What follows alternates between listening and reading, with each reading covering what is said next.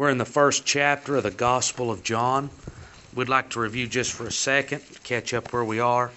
Remembering these first 18 verses are kind of an introduction, a prologue of the Gospel, and in verse 19 we start getting into the narrative, the story of uh, the life of this man Jesus. So, the introduction, John starting with in the beginning, we're introduced to the Word of God. This Word of God was in the beginning at the creation, so He's eternal. He was with God. He was in the bosom of the Father, as it's Jesus would say later on. So He was with God. They were together in unison before the creation and at the creation. And He was God. He was an equal part of the Godhead. All things that were created were made by Him. And we know we read in other places, it's by Him that all things consist. And not just, not just natural things on the earth, but everything that was made was made by Him. And in saying that, remembering this, that there is the Trinity the Father was not created, the Holy Spirit was not created, and the Word was not created. But they created, and through, through the Word, all things were produced. And He was the source of life. So outside of, outside of the Trinity, there was nothing at all. There was no world, there was no sun, there was nothing, and there was no life. So, in creating, you know, we can create uh, artwork, we can create, man can create furniture, man can create uh, vehicles, we can make buildings, all manner of things. But, you know, we don't have life in ourselves to give life to that that we create. So, all that we can make is, it doesn't have life as we do. But this, this holy God and this divine logos, he's got work, he's got life in him. So that he can create out of the dust of the ground and he can make that alive through his power. So this life, everything that lives, lives by him. Not just starting the motor, the starter of your vehicle, you turn it and it starts the engine and then the starter cuts off and the engine runs on its own. The Lord's not like that. God started it in creation and He continues it. So it's by Him that all things consist. And then we're introduced to John, John the Baptist. He's come to bear witness of this Word of God, this light of God, this life of God. And then we read about the great rejection he was in the world, the world knew him not. He came to his own, and his own received him not. And so we're still speaking about the, the Word, the life, the light. We've not been introduced to Jesus. We've not been told about his incarnation to this point in the gospel. So I, I believe that what he's referencing here was pre incarnation. The Word was in the world. I mean, it was by him that the world continued. And so he was in the world, and he was the revelation of God. As the word was revealed to the prophets, as God spoke to Moses, as God spoke to Noah, as God spoke to Abraham. There's the divine word of God, the, the revelation of God to man. And you know, all through the Old Testament, and it's, it's really, it's shockingly just what a vast majority of folks never received the Old Testament Word of God. What percentage of the world through the Old Testament believed the Word of God? The Gentile world certainly, as a whole, rejected it, other than just a small handful. And the majority of the Jews, his own people, rejected it as well. It was in such a place in Elijah's day that Elijah said, I'm the only one in Israel that's left that's still serving you. God said, I've reserved 7,000. I've kept 7,000. And so the majority have rejected the Word of God. And it's the same today. We're going to see it in Jesus' incarnation and His time on the earth, and it's no different today. The majority reject. But you know what there always is? All through history. You start with uh, Cain and Abel and Seth, the children of Adam and Eve. You go all through the world, and everywhere you look, there's a little remnant that believes. John doesn't say everybody rejected, but there are a few that receive him. There's a few that receive the Word of God, and those that receive him, to them he gives power, privilege. The word's exousia.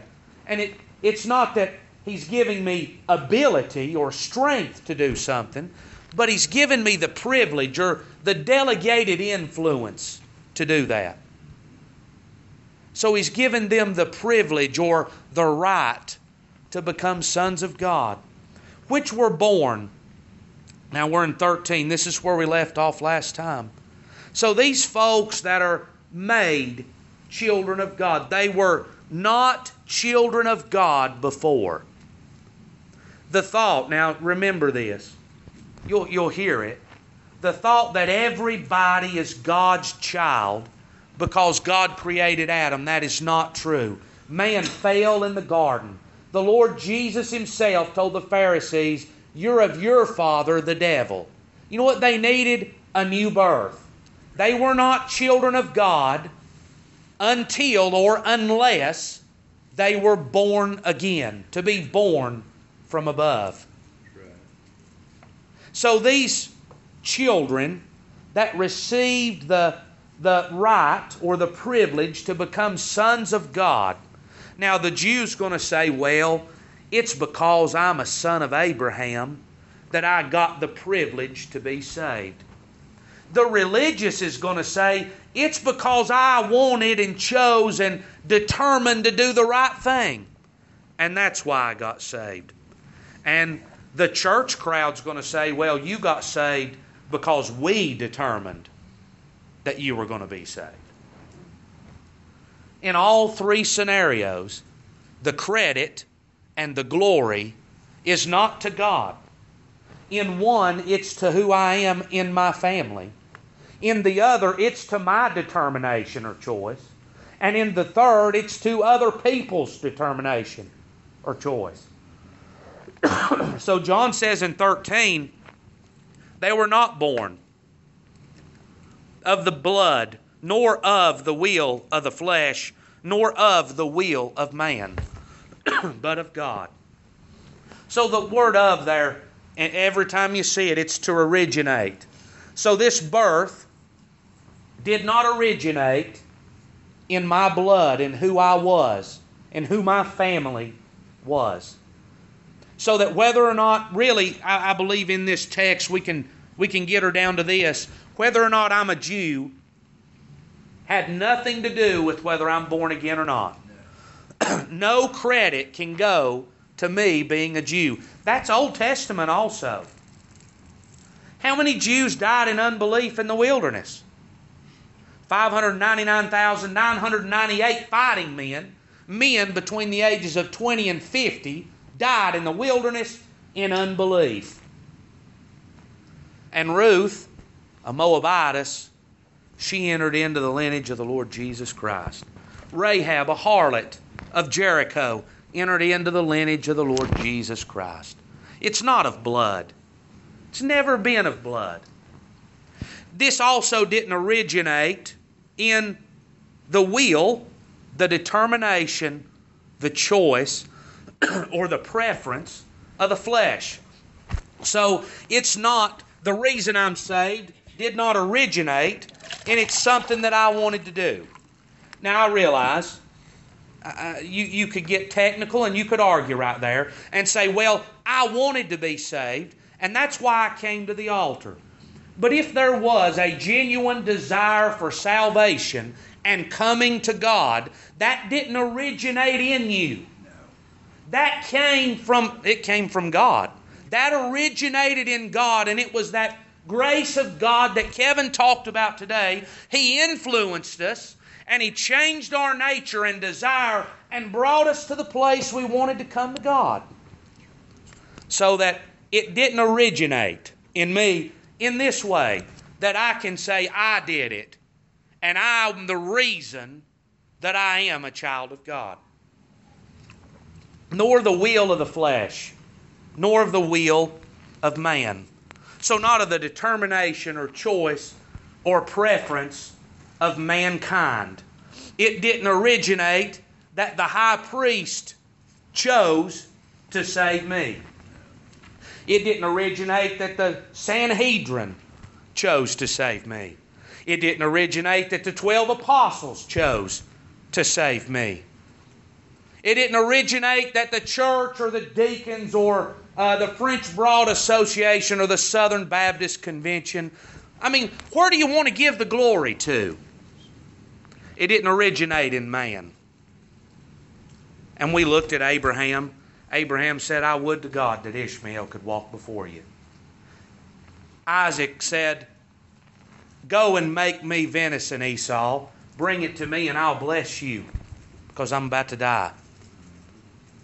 Joseph told Jacob, your, your hands are wrong. Jacob crossed his hands, put his right hand on the younger son. Joseph said, you, you, You're messing up, Pops. You're blind, you can't see, you've put your hand in the wrong place. Jacob said, What I've done, I've done. And in Hebrews 11, by faith, Jacob blessed the sons of Joseph. So it's not by the determination or the choice of man, but it is of the determination and choice of God. That's where the birth originates. Ephesians chapter 1, verse 4 According as he hath chosen us in him before the foundation of the world, that we should be holy and without blame before him in love. Who chose before the foundation of the world? The Lord determined before the foundation of the world, and he chose us in Christ having predestinated us unto the adoption of children by Jesus Christ to himself. Those are nasty words, ain't they? To man, those are nasty words because man wants to do it himself. But in Ephesians chapter 1, it's telling me that God chose it before the world was ever created, before there was ever an Adam and an Eve. And not only did he choose it, but he predestinated. I'm sorry. He determined beforehand that it was going to be brought to pass that I'd be brought into the family of God. James 1:18. James is uh, uh, one of the letters because of chapter 2 and the works and faith man twists that up and says, well, it is what you do that determines whether you're saved.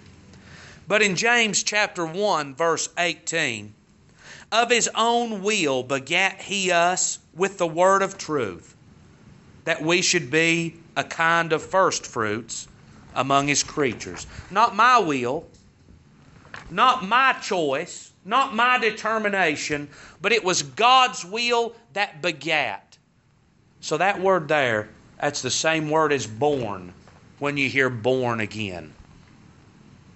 And when you think about begatting and the way the word's used in the Bible to procreate of the father, Jacob begat Judah. David begat Solomon. Judah had nothing to do with Jacob begetting him, nor did Solomon. But it's God that's doing the, the birthing. So now, verse 14. And the Word was made flesh and dwelt among us, and we beheld his glory. The glory is of the only begotten of the Father, full of grace and truth.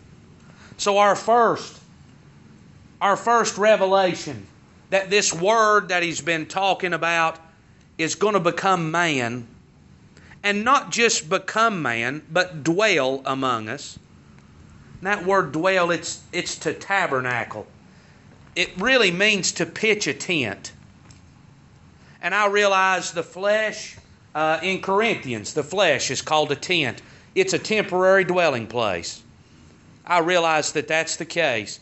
But I believe here we've got uh, looking back towards the Old Testament, and we'll see that as we go.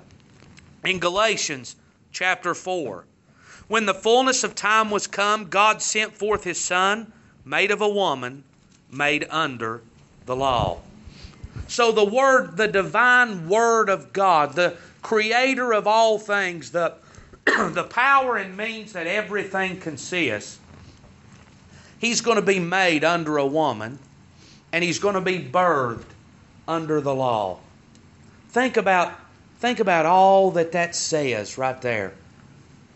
It, it tends to, when we come to Jesus, we, we cut the man Jesus off from the Word that's eternal. John's trying to tie us all together, get us to see that the man Jesus was the divine Word of God. He was a member of the Trinity and a part of the Godhead. He was the determined means that God was going to accomplish this redemption, and it was planned before the foundation of the world. So the fullness of time come, God sent forth His Son. So the fullness, who determined the fullness of time? When, when the time was, it's to make replete, to cram full. So when time was completed, when it was topped off, so who set that time?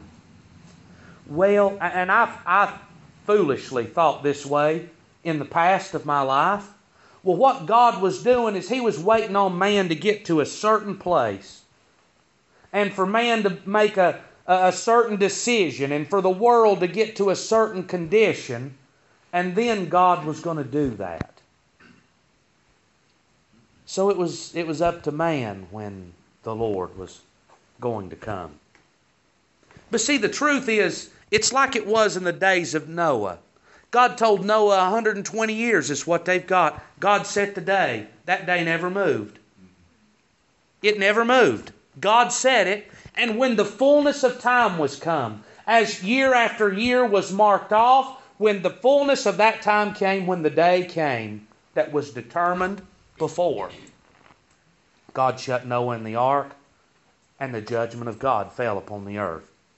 And so God determined exactly when the Son was going to come. Well, if I, I'd have sent him earlier, well, you can take that up with God. I mean, think about how foolish that you, you know more and better than God does. God sent him in the fullness of time. He sent forth his Son, made of a woman, made under the law. Philippians 2, verse 6. Who, being in the form of God, thought it not robbery to be equal with God. It was not robbery, it was not defrauding God, the name Jehovah.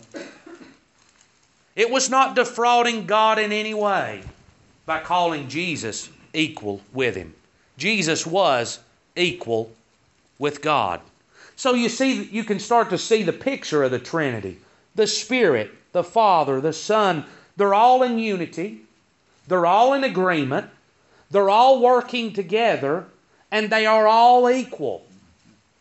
You know, it's never like a board of directors at a company where two of them vote one way and one votes the other. You know, that never happens in the Holy Trinity. They're one.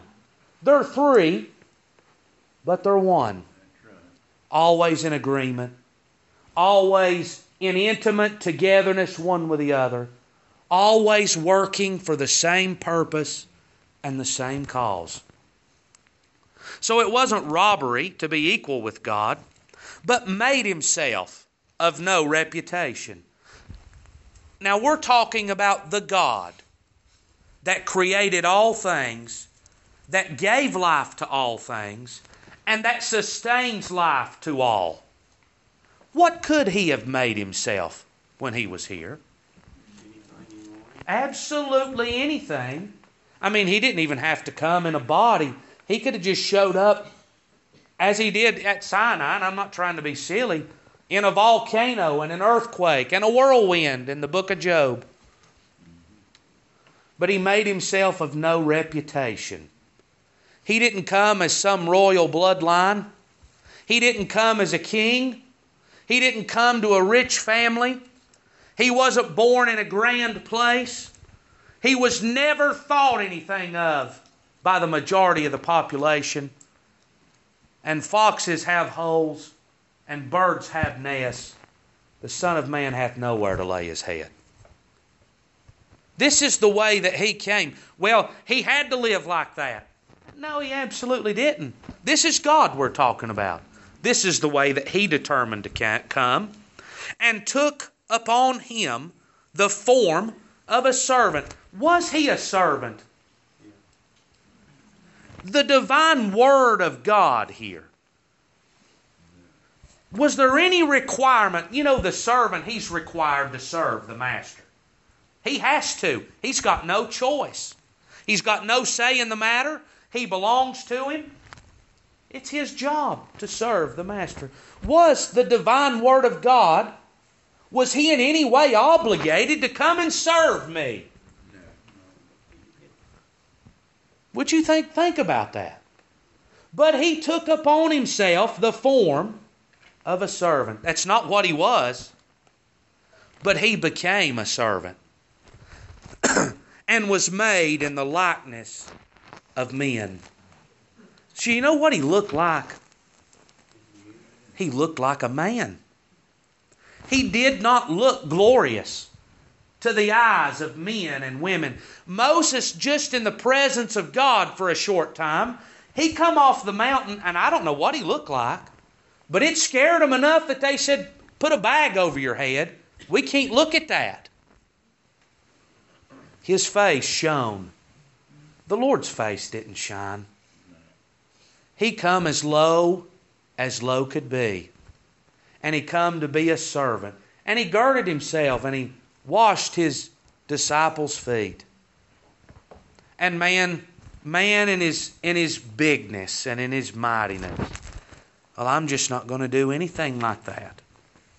Well, thank God that the divine word came down, was made in the likeness of men, and being found in fashion as a man, he humbled himself and became obedient unto death.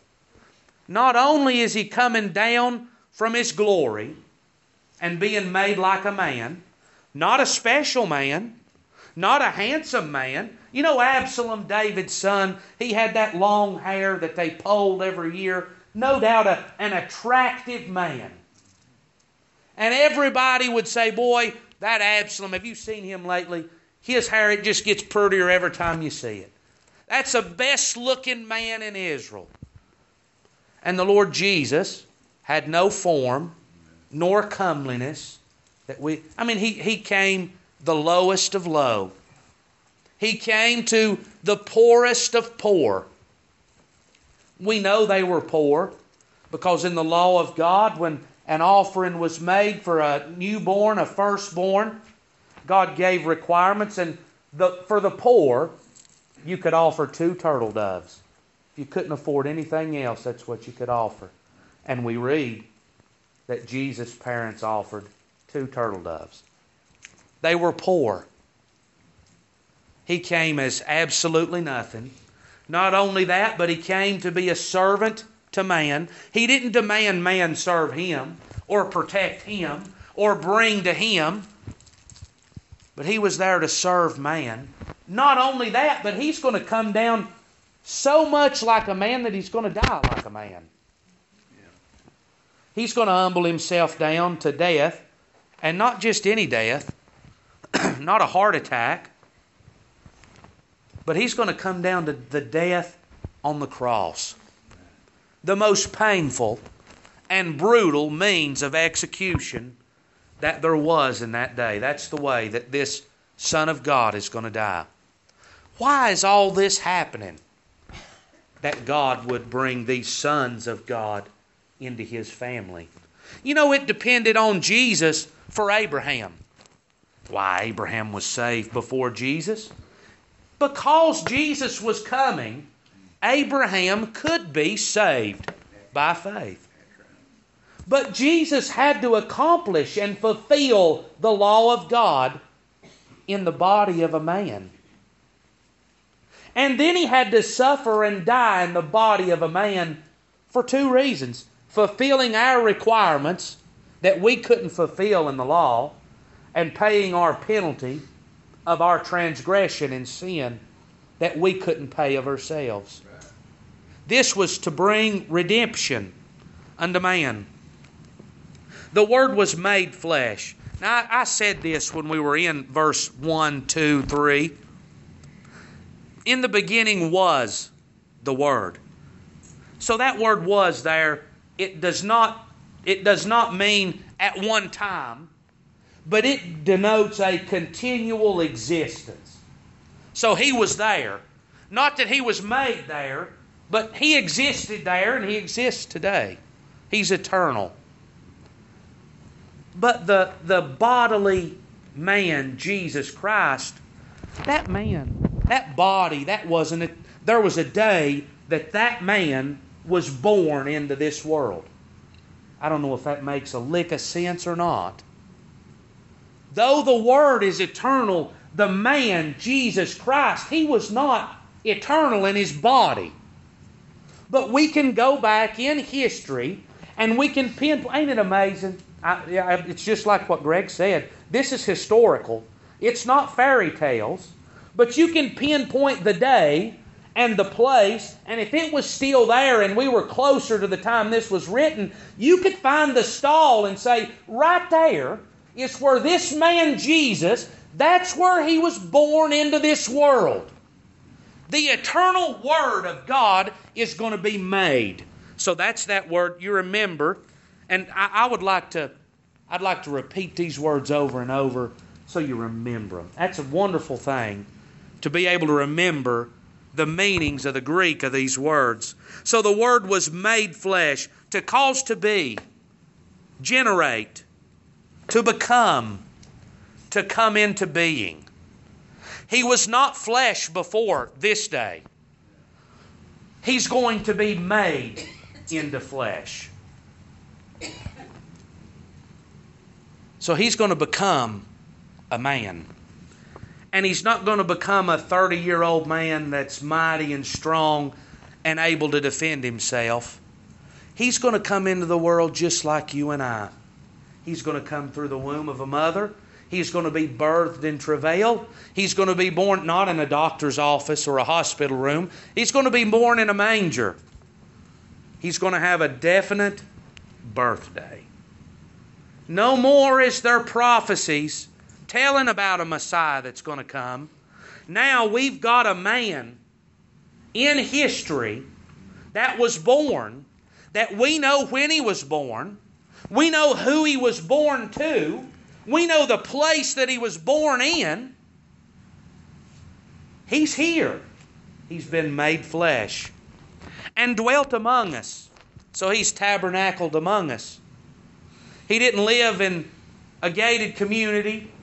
He didn't live in a White House where man couldn't get to him. But you know where he is? I mean, look through the Gospels. Where's the Lord at? He's in the crowd of people. They're thronging him. He's right in the midst of man. And you know, anybody that wanted access, they could come. Blind Bartimaeus was hollering one day, and they said, You just need to hush. But the Lord said, Don't you tell him to come to me. The children tried to come, and the disciples said, He, he really don't have time for these little young'uns. You just need to just stay back and let him teach. And the Lord said, Let him come to me. And the, the, the Syrophoenician woman, that was a Gentile, came and he said, Can I take my bread and give it to the dogs? But you know, she got a crumb off of his table. So he had time for everybody, and he was the servant to all that come to him. This is, this is the Word of God. This is the creator of the world that tabernacled among us. But this word tabernacle, it's looking back to Old Testament. If we were Jews, I believe we could see it better and better. But in Exodus 25 and 8, now God's brought them out of Egypt. They're in the wilderness. God is speaking to Moses, and God says, Let them make me a sanctuary that I may dwell among them. So, you know what he's talking about there? They're going to make the tabernacle. The tabernacle and the temple were two different things.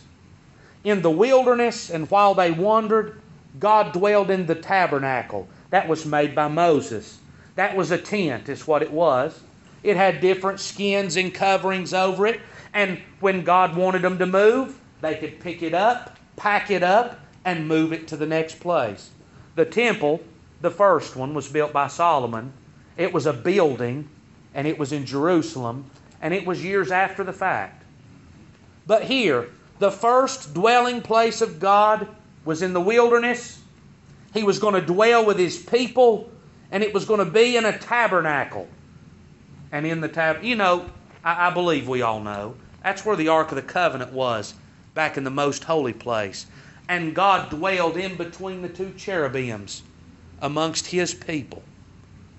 And the pillar of fire and the pillar of cloud was present. God's presence was with his people.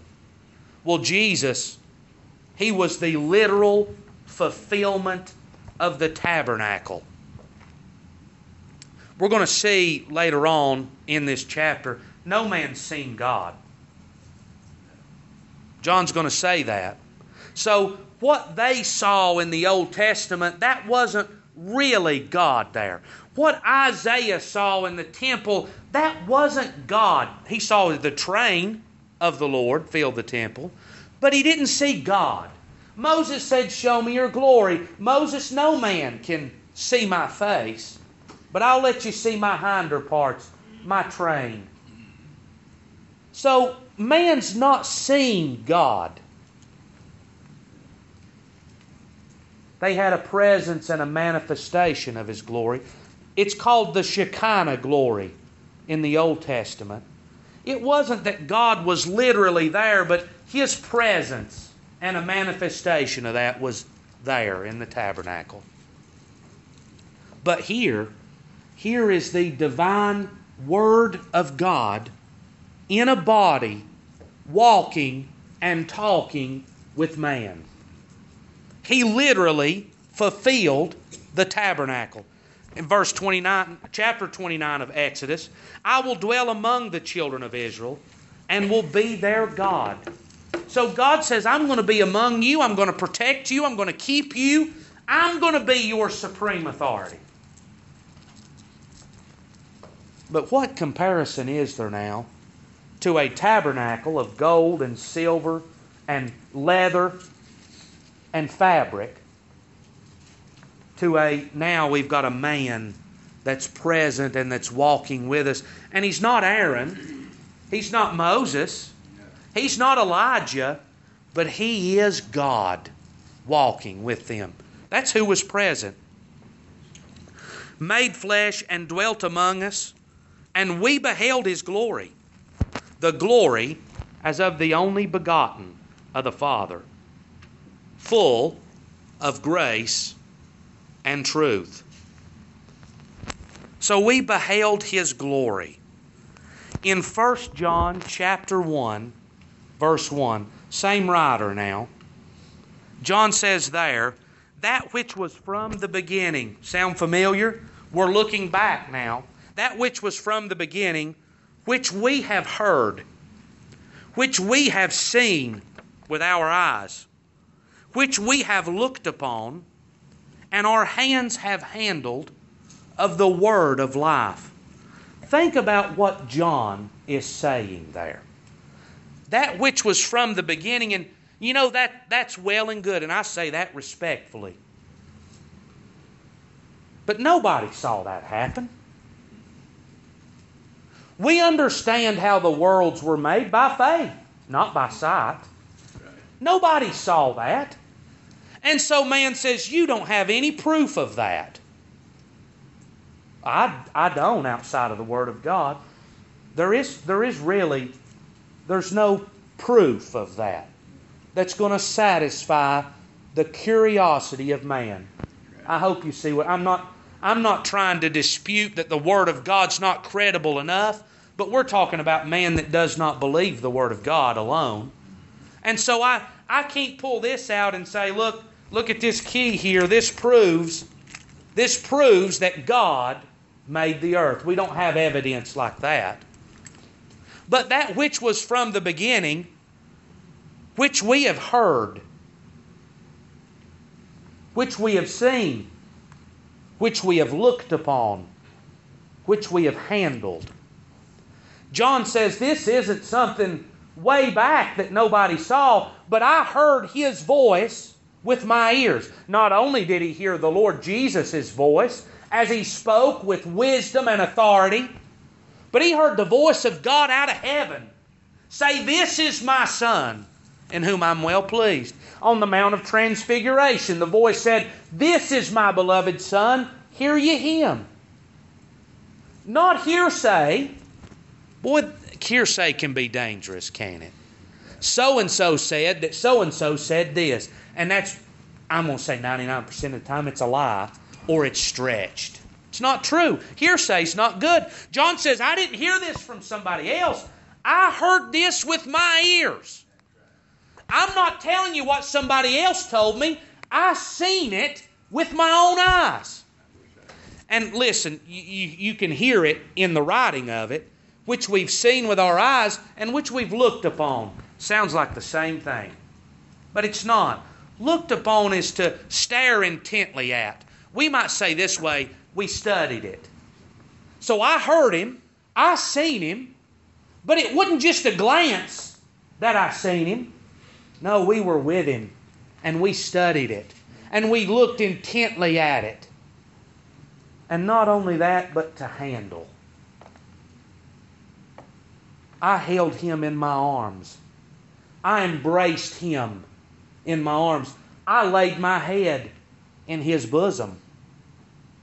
I felt his touch, and we saw him work, and we saw his power, and we saw it manifested. This is not, Peter's going to say, 1 Peter 1, verse 16. We've not followed cunningly devised fables, but we were eyewitnesses of his majesty. So the world says you've got no proof. We have the Word of God and the New Testament, which was written not by hearsayers, but by eyewitnesses that saw every bit of this go down. And I know maybe that's not good enough to satisfy a lot of folks. But they read about the Revolutionary War and they believe that. Well, them people that wrote that was there. What about that? These people were there. John saw him, John heard him, John touched him, John held him, John studied him. Peter said, I've not cunningly devised this fable, but I saw every bit of this go down. You know, I was up on the mountain when he was transfigured, and I saw Moses and Elijah there. I'm willing to be crucified upside down because I know that this is the truth. I saw it for myself. And so, not only do we have all of the Old Testament prophecies that were fulfilled by the life of Jesus, we've got eyewitness accounts of the works of the Lord Jesus in the flesh, the book of the Acts. That's eyewitness accounts of the working of the Spirit after the Lord had went on to heaven. We're seeing how the Lord began His church through the ministry of the Spirit and the apostles in the book of Acts. We've got eyewitness accounts of all these things. Not only that, but you've got history as well. And here's an interesting thing real history that's been dug up through archaeology. However, there's never been one piece of legitimate history that has damned the credentials of the Word of God. May not say it exactly like the Word says it. You know, here's an example. One thing I've read that I can remember off the top of my head. Sennacherib, he was the king of the Assyrians. You remember he came up against Hezekiah.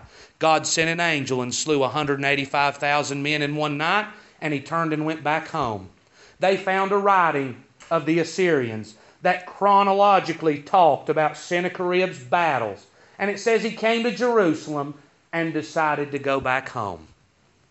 Now that's what they wrote. He did decide to go back home.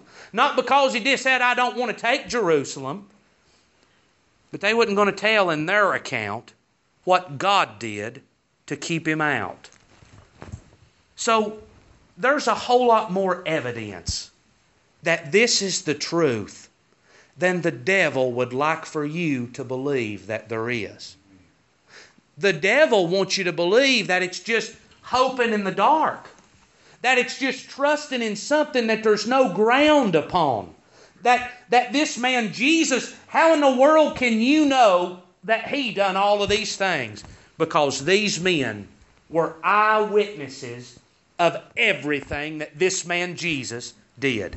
John and Peter, especially, they were the closest two disciples to the man, the Lord Jesus. You're going to hear the account and the record of Jesus from the disciple whom Jesus loved. That's what he's referred to as in this book. John says, I'm revealing to you the truth. And ain't it amazing? Greg's already mentioned this verse this morning in 1 Corinthians 15, right where Kevin was reading, verse number 6. After that, he was seen of about 500 brethren at once, of whom the greater part remain unto this present, but some are fallen asleep. That's easily read over, but that should not be discounted.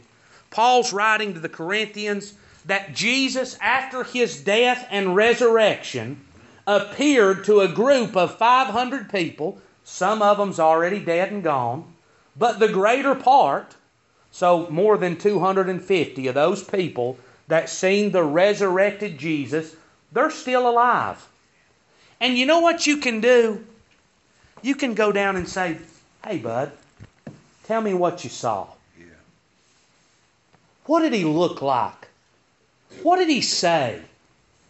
And you could have got, I, I realize we can't do that today, but you do understand that all the enemies that there were of Jesus and of the church, what Paul's writing could have been easily discredited.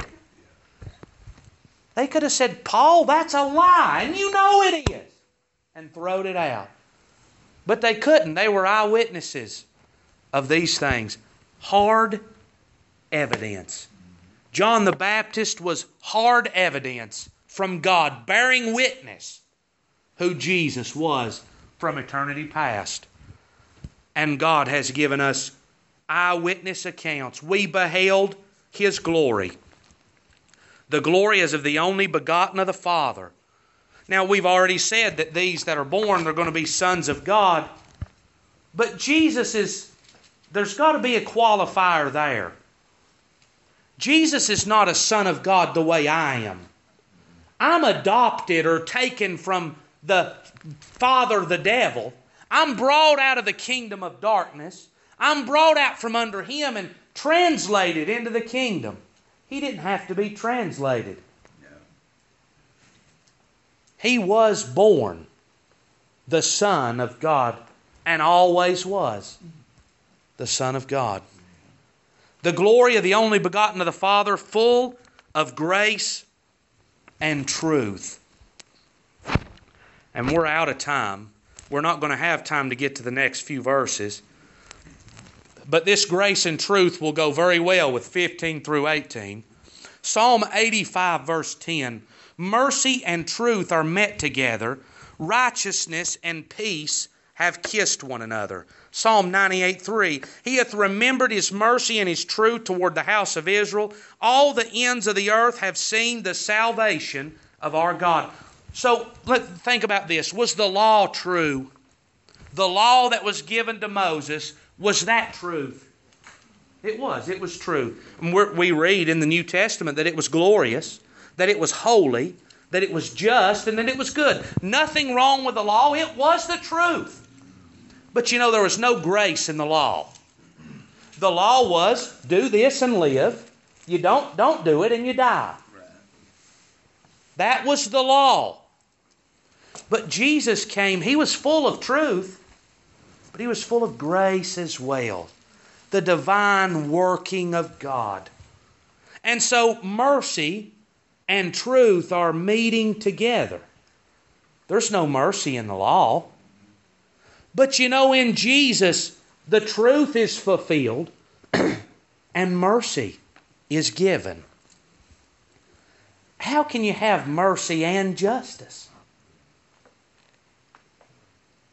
Think, think about that in, in our judicial system in the United States. If I break the law, how can the law be upheld and me receive mercy? It's a sliding scale. If I'm going to get mercy, then I'm going to have to skirt by the law somehow. And if the law's going to be upheld and the penalty is going to be dished out, then I'm not going to get mercy. But in Jesus, they meet together. Jesus is going to meet the requirements of the law perfectly, and he's, his life is going to be given that you and I could receive that.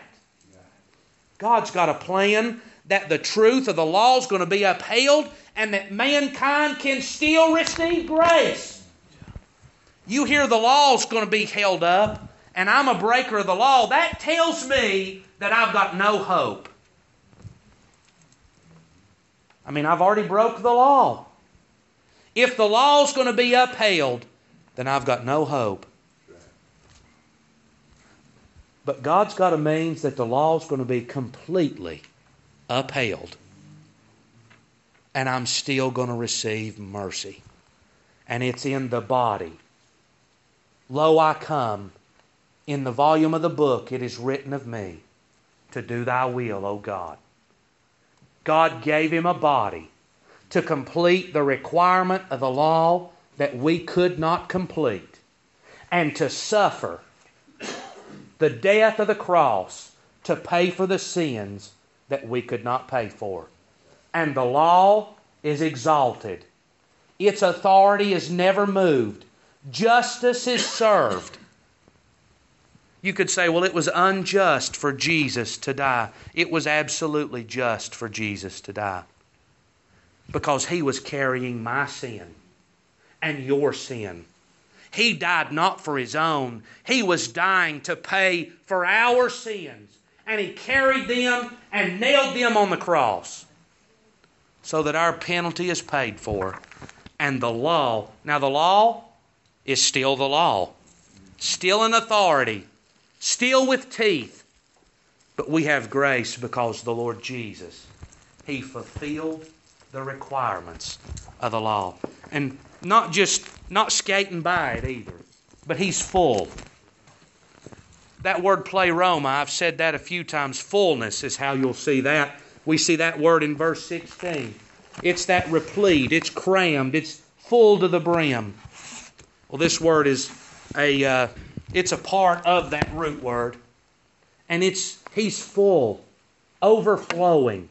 There's not a shortage of grace and truth. He didn't just barely skirt by with a D. He completed it to perfection, and there's mercy and grace for all. There is. All of those in God's plan, He accomplished their salvation at Calvary. Anything on your